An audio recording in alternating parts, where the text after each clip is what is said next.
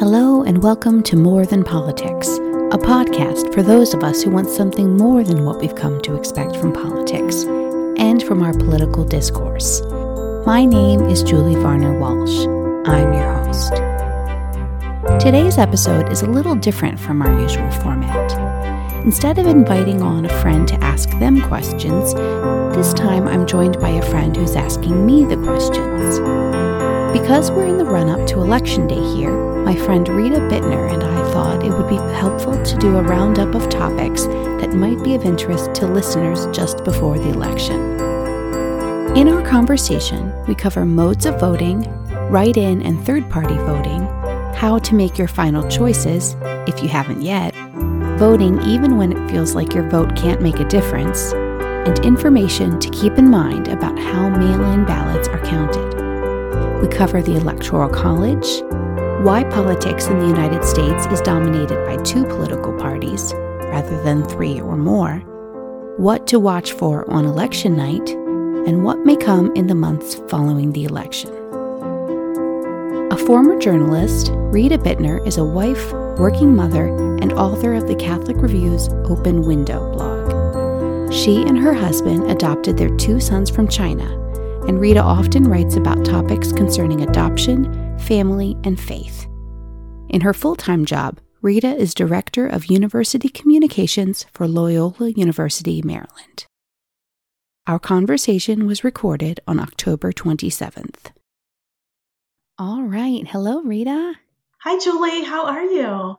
I'm good. Thank you so much for coming on the podcast. Thanks for having me today. Yeah, and today we're doing things a little differently. I'm going to hand it over to Rita here in a minute, who's going to ask the questions. Um, she'll ask some of her own questions, also a couple of questions from listeners. And we're going to just sort of wrap up the election season and talk about um, some interesting and important things to think about right before the election. So, Rita, can you start off by introducing yourself, telling us a little bit about you? Sure. Thanks, Julie. Um, so, I actually am a journalist originally by trade or by experience and started out in newspaper reporting for about five years before I went into the world of public relations. Right now, I work as director of university communications for Loyola University Maryland in Baltimore and on the side, I do writing, blogging, and column writing, and a little freelance writing, mostly for the Archdiocese of Baltimore and the Catholic Review in Baltimore. And so I am excited to be on the other side of the table asking you questions, Julie, and getting to interview you because I've known you mostly as a fellow writer and blogger myself. Yeah, Rita, I think you were one of my first blog readers. And and um we connected pretty soon thereafter and found that we knew people in common and you and I just hit it off. And you are one of the few blogging friends where I like consider you like a you know totally real life non-blogging friend too. You're always true for me too. Good, good for a to be a sounding board and good for a phone conversations well i've been excited to see your podcast take off because i feel it was just a few months ago that we were talking about this as a possibility and here we are and it yeah. just going so well and clearly seems to be such a natural fit for your talents. So i'm excited to be part of it yeah, well, I'm so I'm glad we could do this. All right. Wonderful. Well, let's get started. So, Julie, I feel like you are like kind of a political junkie for me. And so, tell us how you feel as election day gets closer. Is a presidential election for you like your World Series or your Super Bowl? Do you get excited? Do you get nervous? Do you have trouble sleeping? Just tell, tell me what it's like. Yeah, yeah, I think that's probably a pretty accurate description. I um yeah, I get pretty excited, I guess. It's like, you know, you've been thinking about it and talking about it for so long and then you finally get to see what happens. So, yeah, it is exciting. It's like exciting with a healthy dose of dread, you know. because there's like so much more at stake than a sports game, you mm-hmm. know. Um so, yeah, I mean, part of me is really excited and I just kind of want to see how everything turns out and I reading up on all the numbers and everything and then um a big part of me is just like praying and you know mm. worrying and angsting and all that so it's like it's the interesting and fun and like awful all mixed together. yeah, it's a lot. Yeah. um, so fun though. I, I, like thinking about what it must be like for you. I'm following with interest and concern, of course, but not in as deep. But um, but one of the things I noticed this year is I feel like everywhere I turn, people are talking about making a plan to vote, and I love that idea as a working mom of two who cannot figure out how to find more hours in my day. And I think I need plans for many more things, um, you know, meals and all those things. But I wondered, is that language, do you think that's language that we see usually? Or is that specific to this pandemic year where everything we do requires a little more planning, grocery shopping, and all the things. Do you feel like that's different this year because of the pandemic? or is that more normal i I feel like it's different this year for two reasons. One, because of the pandemic, mm. and two, because of the way President Trump has been talking about voting. Hmm. So, um, definitely because of the pandemic, you know, a lot of people were thinking, do I really want to be there in person? Maybe I should do an absentee ballot if I can. Um, other people who want to vote in person maybe don't want to vote on election day because maybe if they go a different day, they think the lines will be less and they won't be surrounded by as many people. So, definitely the pandemic is playing into a large degree. Um, but also related to that, um, President Trump has really been casting doubt on the idea of mail in voting. And so I think there's also been a big anxiety for people who plan to vote that way, in that, um, you know, is it the right thing to do? Is it safe? Um, mm-hmm. If if I send in my ballot via the mail, will it be received in time? Will it be counted? And so that might also make some people who had originally wanted to vote um, by absentee ballot um, think maybe they would rather go in person. You know, so I think I the see. two mm. related issues combined mm-hmm. um, put us in the situation where people are saying, I'm not exactly sure how it's going to go. I'm not exactly sure how I want to participate. So I really need to think it through mm-hmm. and try to make a smart decision and try to plan for how I want to vote. And I mean, even in my own life, I um I have always voted on election day. Like I find it very exciting to yes. vote on election day. and I also always wanted to have as much information as possible. So I didn't want to potentially miss anything that would happen right before the election. Yes. I take that back. I did vote absentee when I was in college because oh, I was, that makes sense. Sure. You know, not physically in my polling yes. location.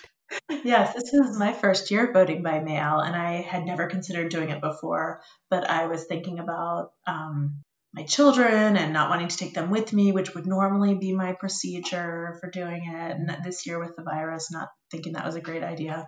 So mm-hmm. this year I did vote by mail, but I thought, wow, I've already voted. What if I change my mind on something? Or maybe I should have done a little more research on some of the questions on the ballot. And here it's already been cast. So, right. That's great. Yeah. I ended up not requesting an absentee ballot because. I, I guess I got kind of got cold feet about it. I just, yeah. I, I just, I ended up deciding that I really wanted to do it in person, make sure, make sure it was counted. Um, but I am probably going to be voting early because I don't have a babysitter on election day. And that's oh. the kind of thing I would normally take my kids with me. Yes. And I am not taking five kids to a polling place with me right now. so, especially because I don't know how long I'm going to have to wait. Right. So, right. Yeah, some of the lines have been amazing. So, if yeah. someone has not made a plan to vote, what what would be your advice to them? Well, unless they have an absentee ballot in hand, it's probably too late to mm-hmm. to go that route. If you do have one in hand, at this point you should be trying to take your ballot to a drop-off location and not putting it in the mail. It's probably too late at this point. Mm-hmm. Um, not necessarily. It, it does depend on your state. Some states will accept ballots that are postmarked by election day. Other states they have to actually be received by election day. Oh, so you should check to see what your state's requirements are. And if it's a postmark state, you might be fine still trying to mail it. If it has to be received, I would go ahead and just take it to a drop off location. So, but that's if you already have an absentee ballot in hand that you could do something with. If you don't, you're, then you're going to have to go in person and you need to find out what your options are. You need to know if you go on election day where your polling place is and mm-hmm. make sure you know what you need to bring with you, whether you need to bring any ID. Um, make sure you understand what all their protocols are, their plans. Um, and if you would prefer to try to vote early, again, see what your state's rules are and where the locations are, because they very well may not be the same location. So, like in my case, mm-hmm. my polling place is right around the corner from where I live. Oh, nice. But it is not an early voting location. In order to vote early, there are only a couple locations in my county, and I'm going to have to drive farther. So just make sure you know the rules where you live right. and that you plan accordingly. That may, that's great advice. So let's say that I want to vote, I'm ready to go, I have a plan, but I've watched no debates, I've read really nothing about the candidates and the issues, maybe know the names, just but feel really in the dark. How would you recommend I quickly get up to speed so that I can make a good decision, not just in the presidential election, but on some of these very local issues as well? Right.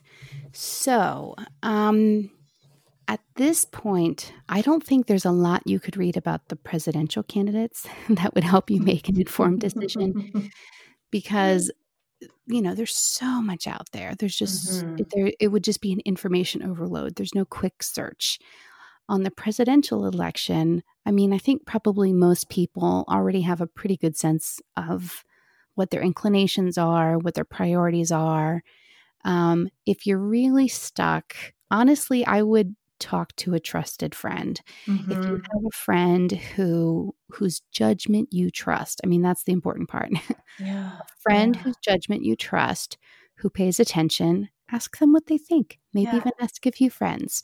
Um, it's funny you say that, Julie, because just today a friend reached out to me and she was asking for this kind of advice, and she was mm. like I need you to talk me into one of them. I am really on the fence. I go back and forth. And so we had a really interesting conversation. And I don't know if I was helpful or not, but it was almost exactly what you're describing. Yeah. Well, and hopefully your friend, even if they, even if they're, you know, not going to hand you a, a magic answer, can ask you the right kind of questions to like, mm-hmm. to to to make you see what's most important to you you know? Mm, that's a great great way to think about it. Mm-hmm. yeah. So that's on the presidential level. On the local levels you still have time to do research. Mm-hmm. so get online do some good old fashioned cramming.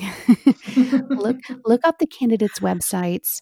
Um, you know usually the candidates websites are are pretty vague but mm-hmm. um, but still they, they include some information i mean sure. they're going to have policy positions on there and some of them you might have real problems with mm-hmm. and those might be red flags for you i have also noticed sometimes especially on local elections if i look at a candidate's website and it's like super poorly done like the the writing is incomprehensible that's a good clue to me that maybe this is this person is not fit for the job you know sure, sure. Um, so i mean most of them are going to be fine and passable but mm-hmm. every once in a while you see one you're like yeah i don't think that person's quite up to snuff mm-hmm. um, so look at the websites. A lot of times, local newspapers will publish interviews with candidates. So that can be ah. a great source of information. Like a lot of times, local papers will run um, series of interviews with candidates for local public office. So look for those. Also, look for information from organizations you trust. So you you and I as Catholics, we can go look on the Maryland Catholic Conference's website to see whether they've done a candidate survey this election. Um, a lot of Catholic conferences do that. Mm-hmm. Um, the League of Women Voters, I know a lot of people like their election materials. Um, if you really care about environmental issues, look at an environmental group in your area. If abortion is your priority, look at your state uh, right to life group so there are just there are a lot of different organizations that will either conduct a candidate survey or they will outright make an endorsement. So mm-hmm. talk to people you trust, look to organizations you trust, look to local news sources. Um, and that's I don't know. That's that's good advice. I, the endorsement piece is a is a good one too. Like seeing who's aligned with um, themselves with your the candidate that you might not know, but you might know the people who are who are recommending them, and you might have an opinion or an understanding of their stance on issues. So that that's probably and, a good indicator. Yeah, and also recognize that not all groups are going to make outright endorsements like religious mm-hmm. groups won't do that because right. for tax purposes they can't endorse any candidate so like a faith a faith-based group can ask candidates questions but mm-hmm. they cannot tell you which question they think which answer is correct you know they have to they can just ask they ask the questions and they let you decide for yourself that kind of a thing but a group that's totally a, a, group that's not necessarily like tax exempt, they could go ahead and make an endorsement. So, mm-hmm. like labor unions will make endorsements. Um, you know, there are a lot of different mm-hmm. organizations that do. So look yeah. look to the ones that speak to you. That, that seems like great advice. Um, so, this election coming in the midst of a global pandemic, which we've already referenced, of course, because it's such a part of our lives right now, but it could be easy for that pandemic to shape our opinions. And I assume that it will. Um, you know, we, we're very eager to send our children back to school, have life return to some kind of normal, be less worried about health issues. But, but what are other issues Americans should be thinking about as they're looking at the candidates this year? Well, there's certainly a lot of a lot of issues that are of importance to a lot of people. Um, for me, right now, the biggest issue is just sort of the general integrity of our system, the health of our mm-hmm. system, how how our government is functioning, how I think democracy is working or not working. Mm-hmm. Yeah. so that's you know one one kind of an issue to think on. Um, I also am thinking a good bit about foreign relations, sort of how the the US is standing on the world stage, the challenges I see for us on the horizon on the world mm-hmm. stage. Sure. Um, abortion is always important to me. It's a topic I care about. Mm-hmm. Uh, religious freedom, likewise, is important to me. Um, a lot of people will care, obviously, about taxes, education, the environment, mm-hmm trade. Um, you know, there's so many issues. And of course, for many of us, these issues are not going to fit neatly on either side. So that's the hard part is to figure out which issues are most fundamental to you in this election mm-hmm. because it might change. I'm basing my vote on some different issues this year than I normally do um, mm-hmm. because that's what I feel like is right for this moment. Mm-hmm. Um, the next election, I may change them again, you know? So um, I just think it's important for people to, yes, think about what your primary um, concerns are, but also think about this moment mm-hmm. and try to figure out how you can pair the two to the best of your ability. Mm-hmm. Yeah, I do feel like, especially right now, um, even though you might think the economy would dr- be driving my decision making on this, I feel like racial justice has been mm, yes, very much on my heart and mm-hmm. um, and really a difficult one to look at candidates and and find anyone that you feel really lives up to um, coming out of this the spring and summer with so much um, activism and so much racial racial violence that we saw. It's just hard to find someone that you think could really um, be a leader in that area in a positive mm-hmm. way. But I just, I do feel like I keep going back to that issue and really feel it speaking to me this year in this moment. Yes, yes, definitely. So, what do you say to someone who doesn't feel like voting because they're looking at the candidates and like with so much in our world, it feels like you just have to go with the least bad option. Like, you know, no one is feeling like the one you just, oh, I want to put their sign in my yard and I want to throw my, you know, enthusiastic support behind this person. What do you say to someone who feels like maybe I just won't vote because all the options are so unappealing? How do you decide to choose the least unappealing candidate and and push yourself to to make that choice? Right. Well, like right now, one of my primary concerns is just like the overall health of our democracy. Mm. And in my mind, the simplest, best way to address that is to vote. you know, it's that even if you're frustrated, even if you are feeling hopeless, just going out there and voting and being part of the decision making process, that is you contributing to the health of our country Mhm. and our democracy. And so that's my little guilt trip. Like, go vote for the of democracy. you have a role to play. Uh, Um, Hard to argue with that. but I would also point out that there's more than one race on Mm. your ballot, you know? Mhm. So, um, as as as difficult as the top race might be, you might you might also be able to make a difference in the other races. So look at everything that's on your ballot and make your decisions. Um, you might have a few races where you have an opinion between the two major party candidates. You might be in, in in a situation where maybe on the presidential race you can't, in good conscience, choose either of the candidates. So Mhm. maybe for them you go for a third party candidate. Mhm. Um, it could be there's a ballot question that you want to weigh in on. Mhm. So I think it's important to vote in every election. That doesn't necessarily mean that I vote on every single thing on my ballot. So Mm. sometimes I Oh. will get to, especially like a small local race, where I really truly do not know enough about the candidates to make a well informed decision. Yeah. Um, I mean, even to the point, some of them might not even have a website, you know, and you have barely Right. anything to start from. If if I truly do not know anything about the candidates in a particular local race, I will not vote.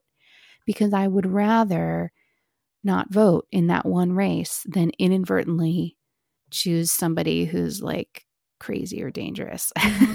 No, that's a good point. So, and there's no eeny, meeny, miny, mo. There's there. You have to be basing your decision on some information. Yeah, So, not a multiple choice test. right, It actually has an impact. So right. makes sense. So vote, but but be smart about it and recognize that you might not be able to weigh in on every single thing on your ballot.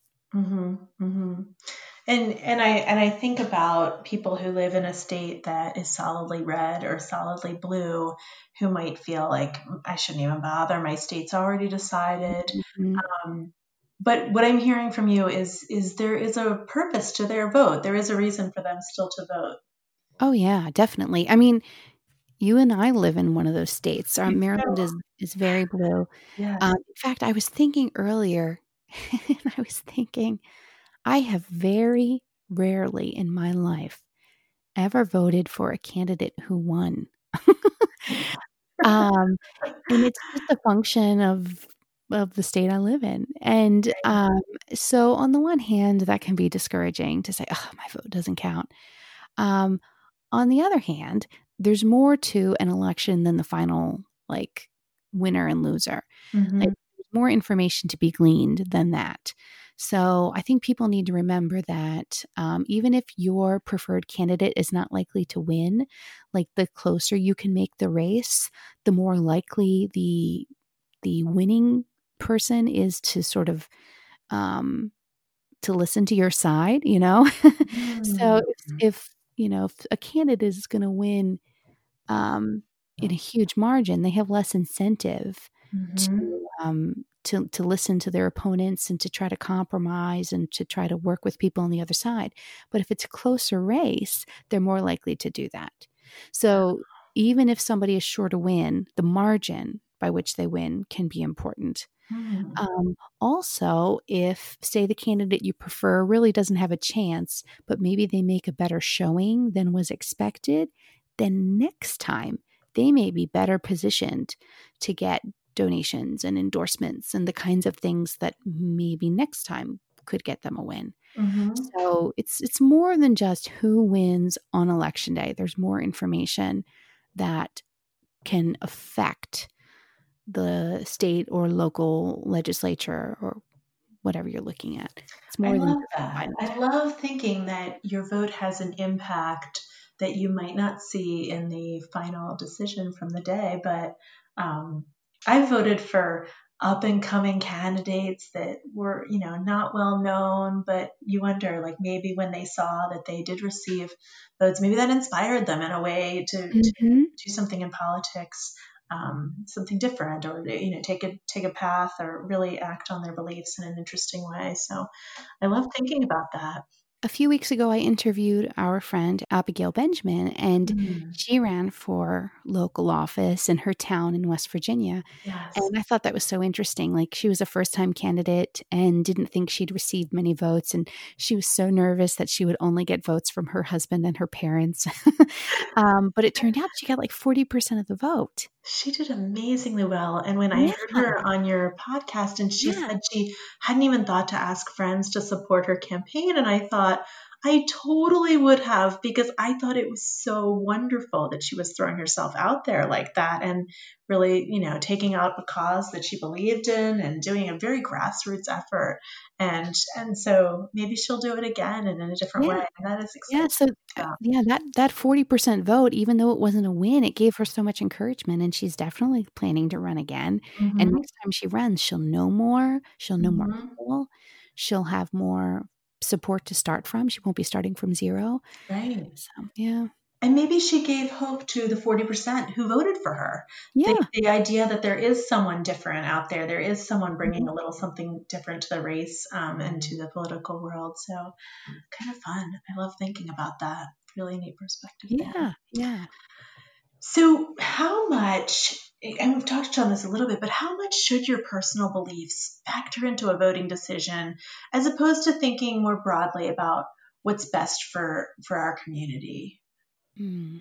Like when I looked at some of the questions on the ballot this time in my county, there were questions about waterways and streams, and then there were questions about community colleges and um, education, and one was about like um, refuse and garbage and um, and so uh, like some of those I'd be like oh I don't know you know do I personally care if the dump is a great place when I go to drop off an old bed but um, but maybe we really need it you know so so just and those are very very um, mundane issues but they're expensive issues when you look at the amount of money attached to them uh, but it just made me wonder how much should my like what Rita wants from this election. How much should I be thinking about me, and how much should I be thinking about my community? What would you say to to that question? Yeah, well, I was thinking, well, hopefully those two things would align. You know, like hopefully um, your your values reflect what you want for your community. You know, mm-hmm. um, oh, you know, this is one thing that I've really struggled a lot with because um, like I grew up in a really sort of a, a political environment that really valued like fiscal conservatism and um, low taxes and all that. And mm-hmm. As I've grown older and understood more of the system and more of the world, those issues have been less important to me because um, to me, those are the kinds of issues where it's it's very simple for us to just look at the impact on ourselves and to not think about the impact on the wider community. And I guess I just feel like as I've grown older and grown spiritually, I have come to see the importance more of um, prioritizing things that are going to impact uh, people, you know, and the community mm-hmm. as a whole. And more than just the sense of people's bottom line, but people's like well being. Mm-hmm. So, at any rate, that's something that I've really struggled with because I definitely have this inclination toward um, toward what I grew up with, and I think that there's a good, you know, obviously, I think there's a good reason to want governments to function you know with as much prudence and economy as possible definitely. Um, but I do think it's important to recognize am I making this decision because it's good for me financially, or am I making this decision because I think it's actually like the best decision for the best governance and the best impact in the community, you know? Mm-hmm. So those two don't necessarily align. They might, yeah. but they might not. So I guess I would just sort of challenge people to really reflect on what your values are and then sort of think about um, how your political preferences align with those values because ideally they should align pretty well. Yeah. And if they're not aligning, then we probably have some real thinking to do and praying to do and Mm-hmm. reading, learning to do, you know?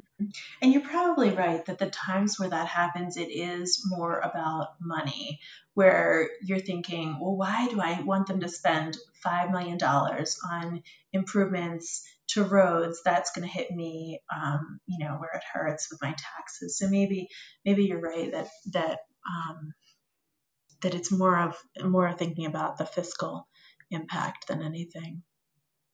So one thing that you mentioned earlier, I wanted to go back to was the that third party, um, the idea of a third party. And as Americans, we often think of our political system as a two party system, um, which it is primarily, but there are other parties. And can you explain what place third parties have or don't have in American politics right now? Right. Well, so our political system is really essentially um, i don't know if it was purposefully designed but it has essentially it's essentially designed for two parties. Mm-hmm. and there are a few reasons for that. Um, you know a lot of times people will say to me like well you know why can't we have a third party that gets more attention? I mean you see them you see other parties in other countries in the world but I think what a lot of people don't recognize is that we have a different system than most other countries that you might otherwise compare us to. So we have a presidential system as opposed to a parliamentary system. If you think about Canada or the UK or m- most Western European countries or Australia, they have parliamentary systems. So Hmm. in those systems, you don't actually vote for your president. You vote for your local member of parliament, like your congressman, that kind of a thing. Mhm. And then that member of parliament, they band together with other members from their party to elect the prime minister. So you don't, like in the UK, you know, you wouldn't just get to vote for Boris Johnson. Like you'd vote for a member of parliament who would then vote for Boris Johnson, that kind of a thing. Ah, gotcha. So, um, or it might be it might be broader than just the members of parliament. It might might be the members of the party at a at a at a level where a normal person would not would not get there. At any rate, um, so there's another layer in between. So when you see when you get a parliamentary system, it's more common for you to have a multitude of parties, sort of all playing together and you might have a couple that are larger than the others but oftentimes you require you require a um, coalition of various parties to get a majority.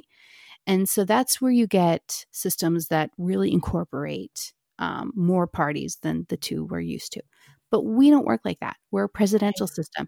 So we do actually choose our president and we could choose one a president of one party and a congressman from another party.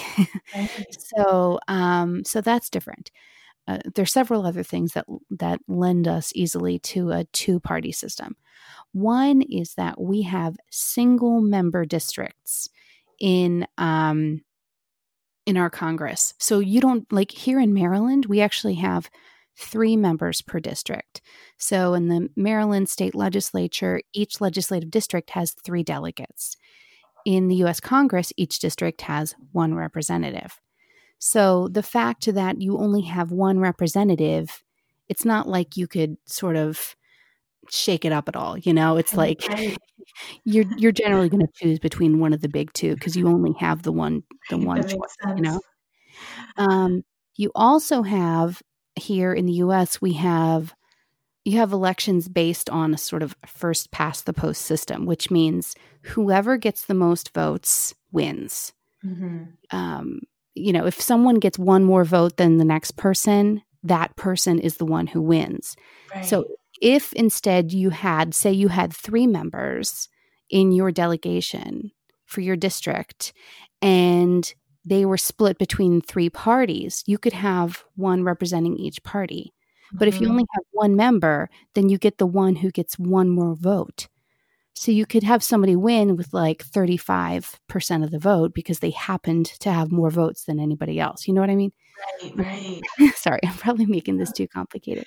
No. So, at any rate, those things sort of all play together to create a system where time after time after time we are presented with two choices. Mm-hmm. And when you're presented with two choices, you're going to choose one of the two, you know? Right. So it's very hard for another party to become popular enough that they could play on even footing with those other two parties. Mm-hmm. Um, and then we also have the Electoral College.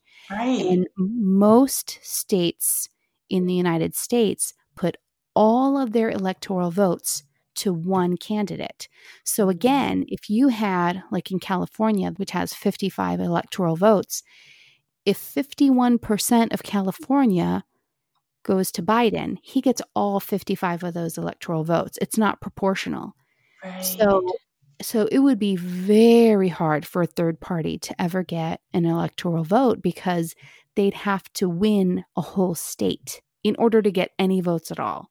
Right. So it's right. like, you know, it's just it's just layer upon layer upon layer of systemic design really um, that favors the outcome of only having two parties.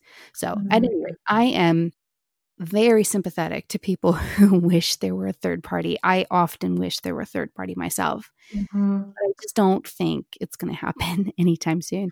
Yeah. And in fact, I mm-hmm. think if we were to see a new party, it would be because one of our current parties collapsed. Mm-hmm. that is most likely. I think if we were to see a collapse of one of our current parties, then things would shift around and you would see a new one bubble up. Mm-hmm. Um, but I think that's the most the most likely way we would see another party here in the U.S. Mm-hmm. Yeah, we've certainly seen third parties that have captured our attention um, and gotten some traction, but never enough. That that was really interesting to hear you talk about the Electoral College, um, which I feel like is one of those things that I don't think about except every four years when all of a sudden votes, you know, they're counting votes and everything's coming in and you see whole states going to a candidate and you think about, oh, the electoral college, the electoral vote. Um, could you help us understand why the founders of our country designed it that way? Do you think it is because of wanting that two party system or is there more to it? No, I don't think it was because they wanted a two party system. In fact, it, I think in, in, the beginning, really, there was a lot of resistance to the idea of having hmm. political parties at all. Um, so I could get this wrong, but I will tell you what my impression has always been. Mm-hmm. So we need to remember that our current system is actually a great deal more democratic than the original design. So uh, also there was more there was more power at the like state leadership level in the original design. So, like ah. it used to, at the, at the beginning, um, senators were not popularly elected, they were appointed by the state legislatures. So that was a newer that was a newer development later that they would be popularly elected.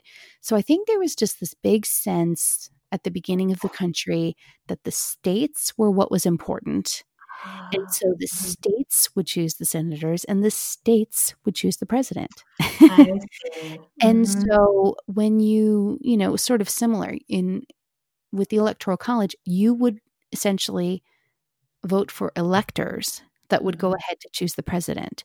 Mm-hmm. On the Senate on the Senate level, you would choose the state legislature that would choose the Senate. So really the, the only thing that has always been popularly elected were the representatives.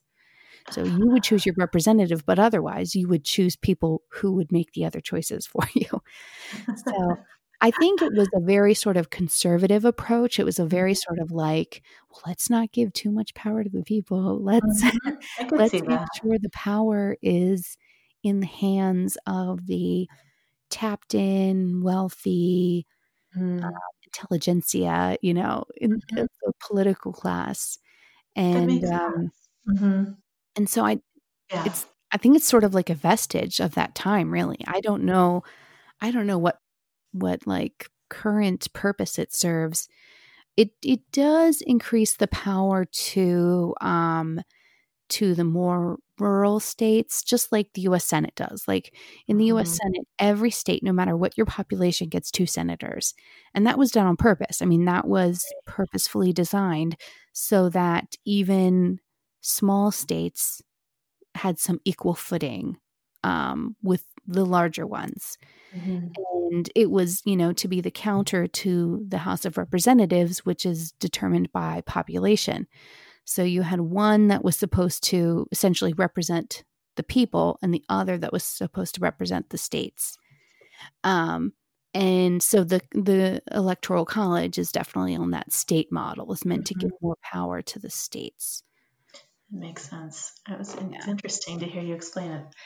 But I I think it's it's funny because now there are all these like rules like there's this whole idea of faithless electors like Mm. the idea that a, an elector who was elected might choose someone that they had not beforehand indicated a preference for and that might not follow their state's vote. Like that in most if not all states is forbidden now. Like electors have to choose the the um the candidate that their state vote, voted for. But originally that was not the case. Wow. and Crazy so concept. yeah. And so i i kind of feel like once you once you eliminate the possibility of faithless electors then i see less point to the electoral college. Like if the electoral college is supposed to be a check and to make sure that the country doesn't do anything crazy and they're meant to be more conservative and more like let's make sure that the institutions are upheld well if you remove faithless electors, then you kind of, um, in my mind, you kind of make the electoral college less less unique and yes, less useful. I don't know. That's Mhm. my own personal opinion. No, it makes sense. And especially in a time where um, it's easier, well, not during the coronavirus as much, but in an era where typically it's easier to pick the states that might have the most electoral votes and just focus on those. Um, at the time they were writing this, it was probably much harder to imagine a time where you could say, I'm just going to go after those five states because there's so many electoral votes there, or whatever it is. yeah, no, definitely. Yeah, and I should I should back up just to say that um so there are 538 electors in the college. There are um each state gets the number of electors that is the total of its congressional delegation. So it has its two Senate seats plus however many Congress. So, like in Maryland, we have 10 electors because we have two senators and eight congressional districts. Mm, So that's how it's calculated. Um, the District of Columbia actually also has three electors. So that's why you have 538. That equals Mhm. 435 representatives plus 100 senators plus three for DC. So that's how you get to 538. Now, they're not the actual individuals, they are Mhm. separately elected people, but it, the number is the same. So that's where it comes from. Fascinating. And so, yeah. And so you get states like, um, with huge power. I mean, like California has 55, Texas has 38. Um, a couple states have 20, Florida has 29. I mean, that's why you Mhm. hear so much about those states because um, a lot of states only have three, four, five, six electors. Right. So Right. there's a pretty big difference. Yeah. Yeah, no, that is a big difference. Um, that is, that is fascinating to learn. My little American government lesson for the day. what I should have paid attention to in high school. So I wanted to ask you about write-in candidates because I'm sure you saw that our governor in Maryland this year um, wrote in Ronald Reagan's name as his write-in candidate, and and of course writing in Reagan, who is deceased, as its, is its own thing. But but I wondered whether there are times that you would argue for writing in a candidate rather than choosing one of the, the main candidates on the ballot. Yeah, definitely. Except I would never write in a dead candidate. Like that's just silly. I don't understand why he did that. Surely he could have found somebody else, somebody better to write in. Um, yeah. So write-ins are interesting. Um, so you know, we were talking about third parties a few minutes ago, and um, there are ways for third parties to make it onto the ballot, but very few actually do. So, Mm-hmm. like the um, the biggest third parties in the U.S. would be the Libertarian Party, the Green Party, and I think the Constitution Party, something like that. Mm. So, um, the Libertarian and Green parties are on almost all, if not all, ballots in the U.S. So, um, you don't need to actually write in their car- their candidates because they'd be included on the ballot. Mhm. Constitution, it depends on the states. Some they are, some they aren't. Um, all other, pretty much all any other third parties, they just don't have the numbers required to make it onto the ballot. Each state will have its own requirements about what it takes to get on the ballot. Usually it's some sort of like numbers of signatures, like you might need 50,000 signatures or something to get on the ballot, um, depending on the state. Mhm. Um, so the other option are write-in candidates. So here, when it comes to writing, you really need to see what your state's rules are because, um, you know, it varies state to state. So there are nine states that won't accept any write-in candidates at all. So you just have no option. okay. there are other states, I think also around nine, that have actually no requirements for write-in candidates. So you could write in anybody you wanted and they would count it. Wow. So it's the opposite of the first one, first nine.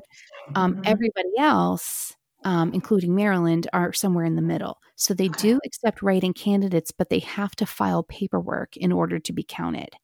Ah, So, um, so like in the 2016 election, I voted for a write-in candidate who was one of the official write-in candidates. So I, I knew that my vote would be counted. okay. If I had just written in Ronald Reagan, the vote would not be counted Mhm. because Mhm. he's not an official write-in candidate in the state of Maryland. Sense. So, um, and it's the the threshold for getting your name included as a write-in candidate is much lower than being put on the ballot as a party candidate. Okay. Oh, Um, it's much more doable. Mhm. So, look to see what your state's rules are, and if your state requires Mhm. you requires write-in candidates to be registered as such, and you want your vote to be counted, then make sure that you choose one of those people who have actually filed the paperwork and registered as a write-in candidate. Mm. Um, otherwise, unless you live in one of those nine states that will let you write in anybody you want, um, your vote's really not going to be counted. So I guess Mhm. I would say, um, if you if you want your vote to literally be counted, make sure you vote for someone whose vote will be counted. Otherwise, um, you know, you have to realize that it's just kind of a statement for yourself. Like when I Mhm. voted for the write-in candidate, I wanted the party leaders in my state to know that somebody had voted for this candidate. Like I wanted it to be listed somewhere. That was important to me. So I Mhm. had to vote choose someone who was actually going to be counted. Mhm. Um, but for people who just want to do it for their own conscience, you know, you have to let your conscience be your guide. Um, but you just have to be realistic about whether or not you want it counted. I mean, Mhm. personally, I don't think we have any real moral duty to choose between one of the two major party candidates. Like, if I think that my conscience is better served by a third party candidate or a write-in candidate, I'll do it. I just Mhm. personally want the vote actually counted. Mhm. Fair enough. Fair enough. I love hearing you explain that. and and I in, in 2016, I you know a lot of people were saying, oh, you, you know, if you don't vote for one of the two major candidates, you're just throwing your vote away. And I really didn't see it that way because I thought it was important to let the parties know that those choices were unacceptable to me. Mhm. And even if the person I voted for wasn't going to win, I wanted to make that statement. And it was important to me that I got to make that statement. Mhm. Um, so I was pr- I was proud of that vote. Mhm. Um, so I you know I don't think it's futile Right. to choose someone other than the two major parties. I I also do think pe- though people should pay attention to where they live. So in Maryland, um, it's such a blue state. It's going to go for the Democrat no matter what. Right. So I kind of had more of a luxury to make that statement. Mm-hmm. if I were in a swing state where the vote was really on the line, mm-hmm. I might have to think about it a little harder. And then maybe I might feel more bound to choosing, quote, the lesser of two evils. Mm-hmm. But maybe not. Maybe mm-hmm. not. Just, yeah. You have, to, you have to put a lot of thought into it and prayer into it. Right, right. And it's interesting. I do feel four years ago there was a lot more of that conversation around don't throw your vote away. And I feel this time around, I, maybe it's just not where I'm where I'm reading and where I'm listening, but I haven't seen that in the same way. Um, it's just interesting. Maybe that's not the pull for people right now. I don't know. Well, I also think though this time there's less talk about third party candidates. Mm. I think mm. you're going to see a lot fewer third party candidates this this election than you did last time. Mm-hmm. So I think maybe if there if that's not as present in the conversation, then that might be why you don't get the reaction to it as much about the throwing away your vote kind of thing. You know what mm-hmm. I mean? Mm-hmm. That makes sense. Yeah, no, that makes a lot of sense to me. Interesting. So, what are the national races that you're following with interest besides the presidential election? Are there other ones that are top of mind for you? Yeah, well, definitely the Senate. So, mm-hmm. right now, the Republicans have the majority in the Senate by a pretty slim margin.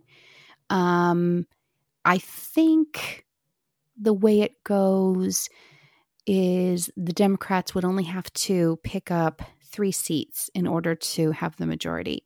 However, they're very likely to lose one of their candidates um, in Alabama. So that means they would actually have to pick up 4 mm-hmm. So that's the big question right now mm-hmm. is can the Democrats pick up four Senate seats? If so, they get the majority in the Senate. So that's going to have a really big impact, obviously, in our politics. Mm-hmm. So, um, yeah, that's I am I am almost as curious to know that answer as I am to know the the, the winner of the presidential election. Yeah. It's kind of a big impact. Yeah. Yeah. And do you think like when do you think we'll know that answer? Like how do you think this is going to play out um, immediately in the days after the day or the days after the election? What are we going to be looking at? Right. Well, I think it really is going to depend on the margin. Mm-hmm. So, um, if it's a wide margin in the presidential election, I think we we will know that night or the next day. If it's slim, it could be days, plural, and mm-hmm. who knows? I mean, mm-hmm. who knows how many days? Right. Um, you know, it's important to remember that this year we have so many more absentee ballots um, than usual. I mean, I think I was listening to something earlier. They said that the total number of ballots already received is like 75% of all the votes that took place in the last election. Oh my gosh. yeah, I mean they, they they were saying this is actually looks to be the first US election where more than half of the votes will be conducted by absentee ballot. That is amazing. So, yes, that's really going to have an impact because um, it can take longer to count those than, you know, just sort of plugging mm-hmm. in the results from the voting machines on election day. Mm-hmm. Um, so it could take longer to get results. Now, it's going to depend on the state. This has been an interesting thing for me to learn this cycle is that um, the states vary as to when they count their mail in ballots. Oh. So some will um, start counting them right away.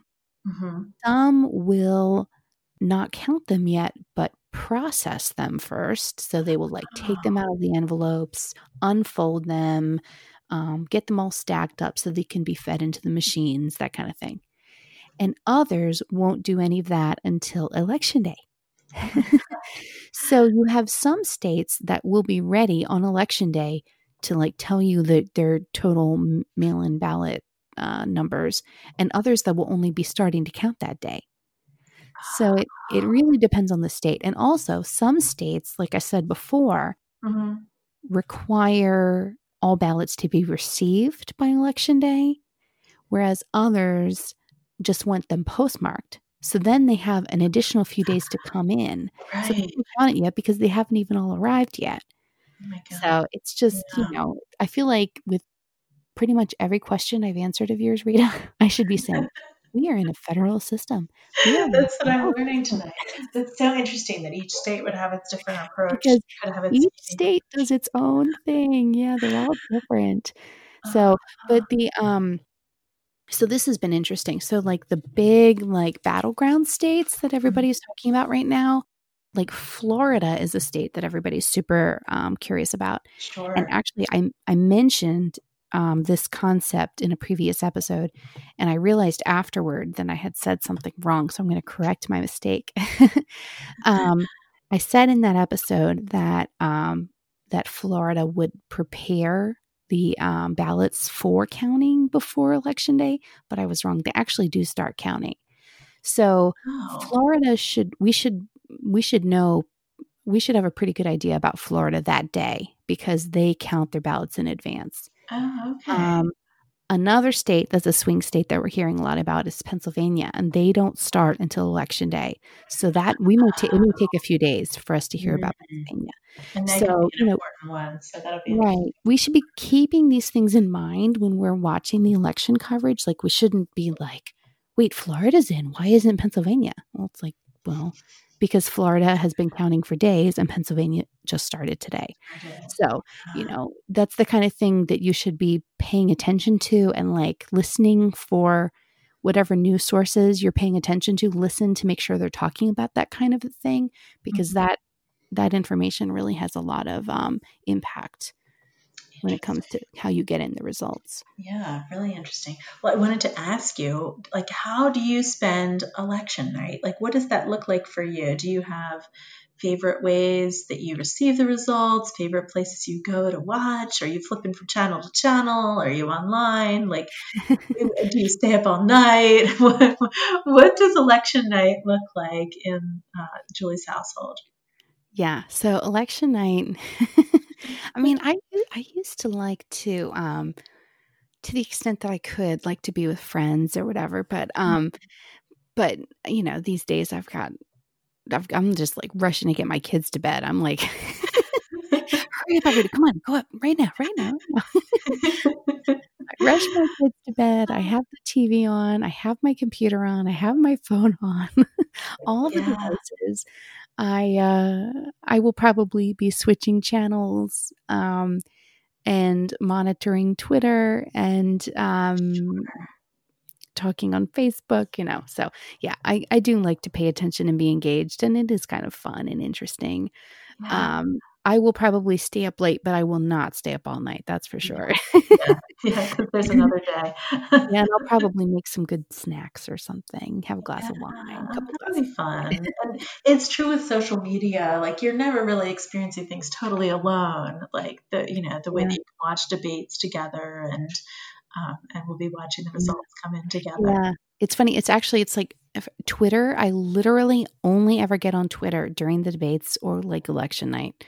Like, I it's I find on a regular basis it's just way too overwhelming for me. It's not worth it. But I really do enjoy it during a debate to watch all the comments come in. that is um, so and true. Yeah. Oh, it's gonna be fun. to me it sort of feels like being being in a big room and watching something with a group of people you know what i mean Yeah, yeah, like a game watch, but it's with election night. So, yeah exactly so exactly So, Julie, what do you think we should be expecting down the road beyond the election once we do know where things have landed? What what should we be looking at beyond that moment? right um well i i think the few months following the election are probably going to be highly interesting Mm. and possibly unnerving we'll see um i think a lot of what we can expect is going to depend on how wide the margin is Mm. if we're looking at another really close election like we've had, um, I am a little concerned about the potential for um, continued division and disruption and even violence. Mhm. um, I don't think it's going to be as as huge as a lot of people fear, but I do think there could be some of it. Mhm. Um, I think the likelihood of it goes down the wider the margin of the vote. So we'll see. I mean, I think when people are not sure how clear a result is, they're a lot more angsty about it. Right. Um, but, you know, a lot of it is going to depend really on how the two candidates handle the situation, whatever comes. Mm. And they both have a great responsibility here to do what's best for the country. So we'll see what happens. Um, I am really interested to see how the beginning of the next presidency goes. I mean, if Biden is elected, is he able to try to restore some um, sense of like common purpose? Mm. Um, if Trump is elected, is he is he able to um, calm things down at all. I don't know. but I'm I'm really yeah, I'm really looking at um November, how how we do in the immediate aftermath of the election and I'm really looking at January and how the beginning of the next term goes. Mm-hmm. And I think between the two um, if if we knew those answers, we would know a lot about how the next few years are going to go. So, I mean, I think as much as we've all been wrapped up in how this election has gone, I think really we're looking at a few really important months in front of us. Mm-hmm. And I think they're going to have a lot to say about the direction of the country in the next few years. Yeah, I'm very curious. I know we're all very curious how it's going to go, especially at a time where there is so much um, anxiety and um, so much concern around so many issues. Mm-hmm. So it will be interesting to see what that um, what that looks like going forward. Yep, we'll see. Let's pray for peace and justice for all, of course, but praying that it'll be a peaceful time for our country. Yes. Oh, thank you, Julie. I feel like this has been really educational and informative, but also a lot of fun to think about the election through your eyes. I really, really have enjoyed this. Well, thanks. I feel like I was uh, um, uh, on the one hand, I'm like, oh yeah, I guess I kind of did know a little bit more than I thought. On the other hand, I thought, well, I don't, you know, I, I it does kind of feel a little bit like a, a, political science class. And I don't know how interesting that is to most people, I but I think you know, I think there, I think a lot of people are sort of wanting to know, like what to the, the, mechanics of what to mm-hmm. expect here come election yeah and i always feel like in moments where so much is unknown like we really don't know how this is going to unfold i think we're all craving information just to try to kind of guess what what it might look like and guess a little at the future. I think it's i found it really fascinating so i enjoyed it thank you so much rita for coming on and having this conversation with me um, it's been kind of good to just review it all and see where we are and maybe get a sense of where we're going. I'm happy to be here and I feel like I'm going to watch with a little more little more interest, a little more excitement and um, especially as the states are reporting in, I'll be thinking of some of what you shared about the different ways they they do their counting of their votes and everything. I look forward to seeing what happens next week. Well, great. Great. Well, we'll have to like uh, message a little bit on election night. fun. I definitely look for you. okay. Well, thank you, Rita. Thanks, Julie. I look forward to talking to you again sometime. Yeah, you too. I hope you enjoyed that conversation. Before I wrap it up entirely, I want to provide a few notes. First, Due to the delay between the recording of this conversation and its publication, I'd like to amend my advice regarding any remaining mail in ballots out there. If you're in possession of one, get thee to a drop off location. Do not mail it at this point, even if you're in a state where ballots are supposed to be accepted as long as they're postmarked by Election Day. Don't risk it. Drop it off. Second, a small correction to something I said in the episode. I might have given the impression that 75% of the votes cast in the 2016 election have already been submitted in this one via mail in balloting. I should have clarified that I was talking about mail in balloting plus early voting. And it seems like the estimate I gave was a little high. I heard a figure today that was in the 60s. So not as impressive as 75%, but still pretty darned high. Third, one more correction. In this episode, I spoke several times about members of the Electoral College as being elected, but they're not. Electors are chosen, usually by the parties in their respective states. For a really interesting overview and discussion on the Electoral College, I suggest you look up an episode of the podcast The Daily, which I just listened to yesterday. Published on October 22nd, it's called A Peculiar Way to Pick a President. To find a link to that episode, as well as links to Rita Buettner's blog and social media accounts, please see the show notes. On next week's episode, I'll be talking with my friend Meg Hunter Kilmer, who calls herself a hobo missionary. After two theology degrees from Notre Dame and five years as a high school religion teacher, Meg quit her job in 2012 to live out of her car and preach the gospel to anyone who would listen. 50 states and 25 countries later, this seems to have been a less ridiculous decision than she initially thought. In a conversation that will be more explicitly Catholic than my others have been, though I hope friends of other faiths, and even no faith, will find it interesting too, Meg will tell us about saints who lived in politically troubled times. Given all the existential dread experienced by people on both sides of the political spectrum right now, I thought it would be helpful for us to hear from Meg on what these holy men and women have to teach us about living through turmoil, about facing oppression, about speaking truth to power. Thank you for listening to this episode of More Than Politics. I hope you'll subscribe to it, and that if you like it, you'll leave a rating or review so others can find it. I'd appreciate any shares too. Your help is the best way to let others know about the podcast. My name is Julie Varner Walsh. I'm your host.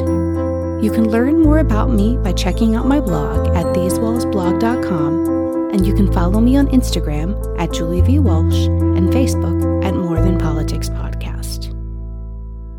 This podcast's theme music is by purple-planet.com.